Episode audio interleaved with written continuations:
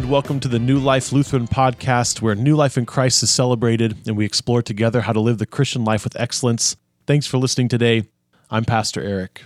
Today we are continuing our Advent devotional series. Today our scripture is from the first chapter of John, verses 1 through 9. In the beginning was the Word, and the Word was with God. The Word was God.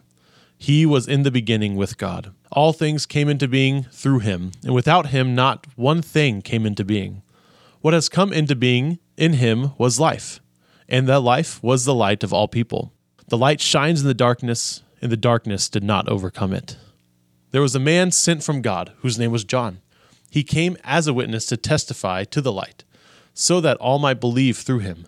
He himself was not the light, but he came to testify to the light, the true light which enlightens everyone, was coming into the world. As I write this devotional and podcast, it is 3 in the afternoon. The sun is going to set at 4:40 today. It's hard to believe that before my office work is finished for the day, it will be dark. I enjoy the warmth and the sunshine, so this turn of the season isn't met with much joy for me. During these literally dark times, light is so important. We don't realize it as much in the 21st century because we have electric light bulbs and the streets are filled with light from street lamps and businesses, with lights filling the air. But a hundred years ago, our world was much darker. So one lamp, one light bulb produced a huge change in a house or a room. But this is what light does it makes the darkness go away. It is almost like darkness hides from light.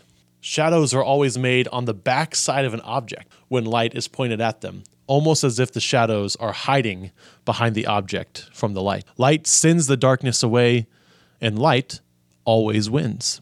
Advent takes place for us in the Northern Hemisphere during a time of darkness. We get the opportunity to reflect in the darkness while it is here. But this darkness isn't just physical. We live our lives in darkness. Deceit, Dishonesty, backbiting, bitterness, hatred, disappointment, and pain mark our world and our society today. This darkness seems all consuming. It can feel like the darkness can't be escaped. But as you know, when your lights go out during a storm, it only takes a little bit of light, a small candle or a small flashlight, to light up the room enough to see, to work, or to play a game with your family. Well, a little light has shone in the darkness. On a cool winter night in Bethlehem in Judea, a little baby was born. A light has shone in the darkness. And the light this little child would bring into the world was a radical reversal to the darkness of the world. It does not take much light to scare the darkness away, and it does not take much grace to melt a hardened heart. But God's light exploded into the dark through Jesus. His way his manner of living and operating in the world provided such a radical change to the way that we're used to operating. Who would have thought that the person who wields all the power of the cosmos would withhold his power and be kind to others? Who would have thought that the creator and sustainer of the universe would have time for a sick woman in the crowd? Who could have imagined that the one who raises up and strikes down kings and princes would submit himself to the governing authorities and be killed by them? This reversal of grace, compassion, and life was the way that God reversed the damage of sin. It is God's continual and faithful love for His creation that opens the doors to relationship and healing. Light disrupts the darkness and exposes whatever is in the room. Jesus warns us in the Gospels that everything we keep hidden will be exposed. What is whispered in our hearts will be shouted from the rooftops. This kind of exposure ought to scare us because our most secret thoughts are usually dark and untrue. We wish harm on others, we daydream about situations, or we wish things would be different. All these things will be exposed at the end of all things. The positive about light is that once a light has lit up a room, those in the room can see. They can move about the room safely without bumping into each other or into the furniture. Light allows us to see and to work and to love.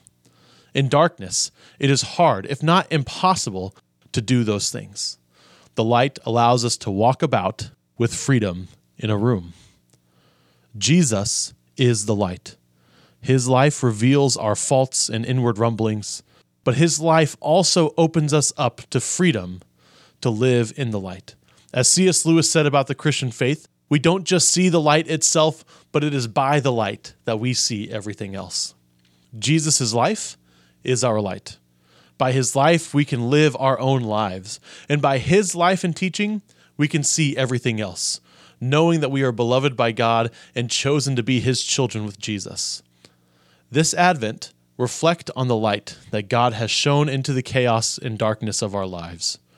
God has given us a light to see the world around us and see into our own lives. Open your eyes to God's love for you and for the world around you.